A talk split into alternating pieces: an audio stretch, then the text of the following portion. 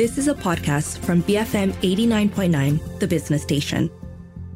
7:49 a.m. You're listening to the Morning Run with Shazana Shou Ning and Keith. Now the saying goes, one bad apple can spoil the whole barrel, referring to the negative behavior of an individual affecting the perception towards the whole group. And really, the Royal Malaysian Police Force is contending with several high-profile misconduct cases in recent weeks, tarnishing its image in a perfect example of that saying.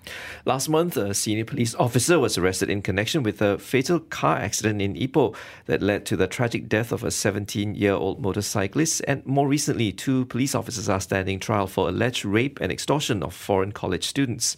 So these cases have put a spotlight on the role of the Independent Police Conduct Commission, or IPCC, in addressing misconduct in the force. So, really, how empowered is the IPCC to tackle gross misbehavior among the police, and what steps can be taken to enhance its ongoing impact on accountability within law enforcement?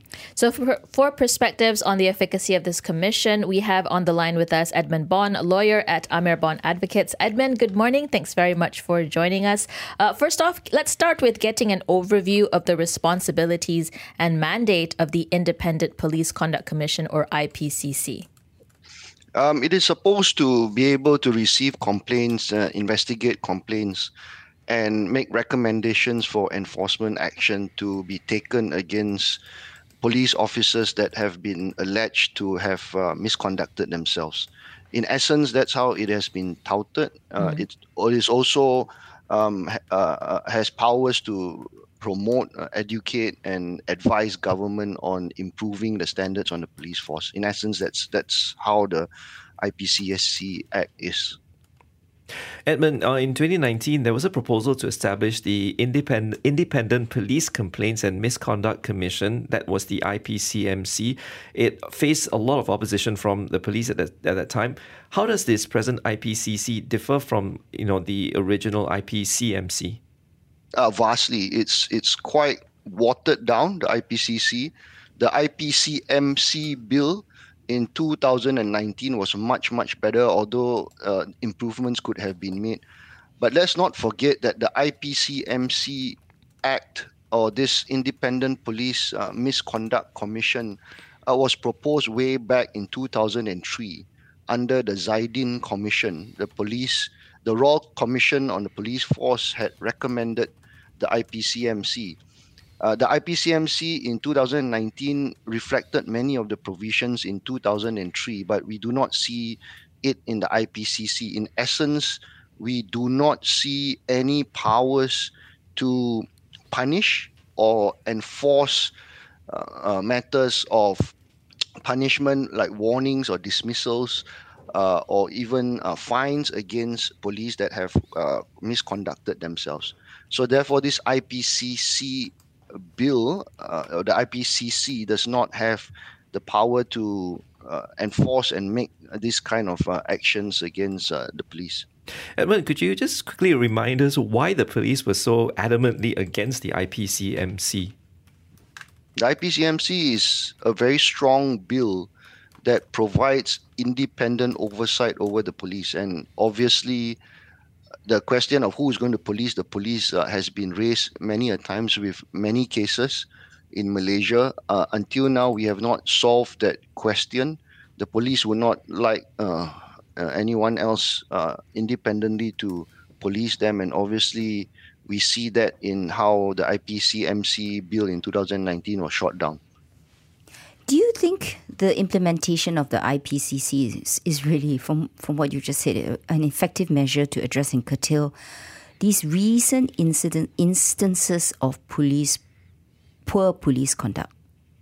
No, uh, it's not necessary to the, to have the IPCC because you have a body that has no powers, and you already have so many other agencies that uh, Malaysia uh, uh has that, that are still ineffective. The IPCC, I would call it uh, to be a referral committee. Mm. So if you have misconduct or complaints that are taken up uh, to the IPCC, all the IPCC does is to set up a complaints uh, committee or a task force to investigate the complaint and then make recommendations to the relevant enforcement agencies to to deal with the, the problem. So if there is a problem that is related to MACC, it refers it to the MACC.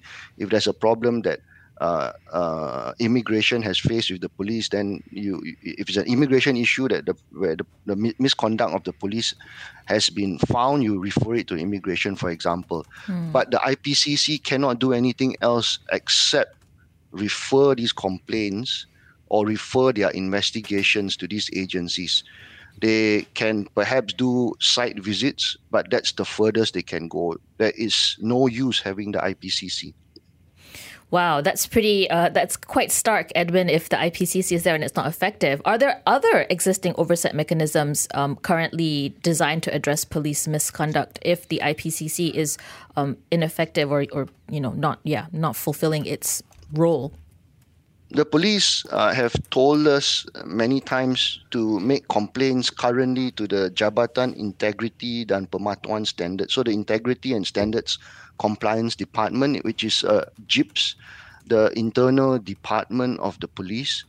We have, and civil society has, has made many complaints about uh, misconduct, but because it's an internal enforcement uh, department of the police, we don't really see any effective results.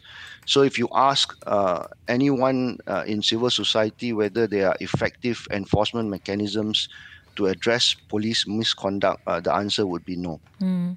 So, Edmund, at the at this current point, what extent do the principles of justice and fairness actually align with public expectations regarding the uh, action that would that are supposed that's supposed to be taken against police officers in in Malaysia uh, for for poor conduct?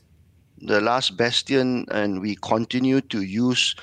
Uh, uh and hope uh, is with the judges, and that is why we, we don't want to burden the judges with so many types of uh, cases, except the most serious ones like deaths in custody or those that uh, result in rape. Uh, in the criminal courts and in the civil courts, we, we hope the judges will uh, do their best uh, to uphold police accountability. And that, that, that's why the IPCMC, when we were proposing it uh, in 2003 with the Dzaiddin Royal Commission, the one of the arguments was, was that let's uh, not need to burden the courts with too many cases and there are some types of cases where they are less serious offenses where the IPCMC could deal with uh, at the moment under the IPCC regime uh, even those types of cases will not be effectively handled um, by this body. Edmund, are there countries that we should learn from, perhaps like Hong Kong, in terms of how they have improved police accountability and enforcement?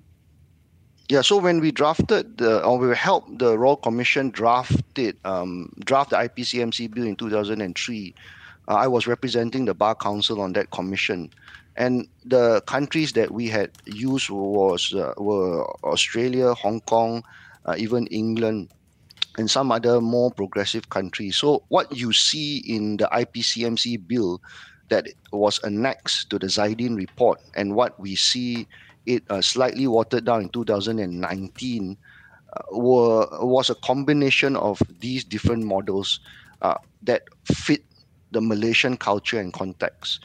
So we had uh, a lot of arguments about how we could improve it, how we could make it better, and how it could be relevant to Malaysia we came down on these bills uh, in 2019 and at the moment we do not see any of these provisions in the current law.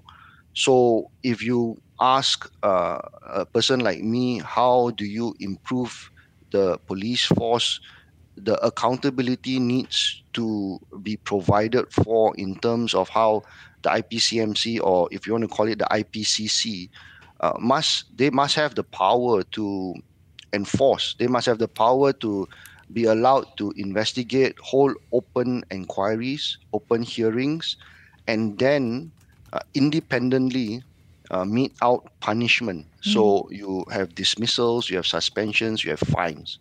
Uh, that whole logic uh, is provided for in the 2019 bill, but is completely absent in the IPCC at, at the moment. Edmund, thanks very much for speaking with us. That was Edmund Bon, lawyer at Amer Bon Advocates, commenting on the role of the IPCC in addressing police misconduct and really laying out why it's not an effective body as it is to actually address uh, misbehavior in the police force. 7.59 in the morning, we're going to head into the 8 a.m. news bulletin. And then after that on the Breakfast Grill, Philip See speaks to Marco Murtonen, Managing Director of BASF Petronas Chemicals. Stay tuned, BFM 89.9. You have been listening to a podcast from BFM 89.9, the business station. For more stories of the same kind, download the BFM app.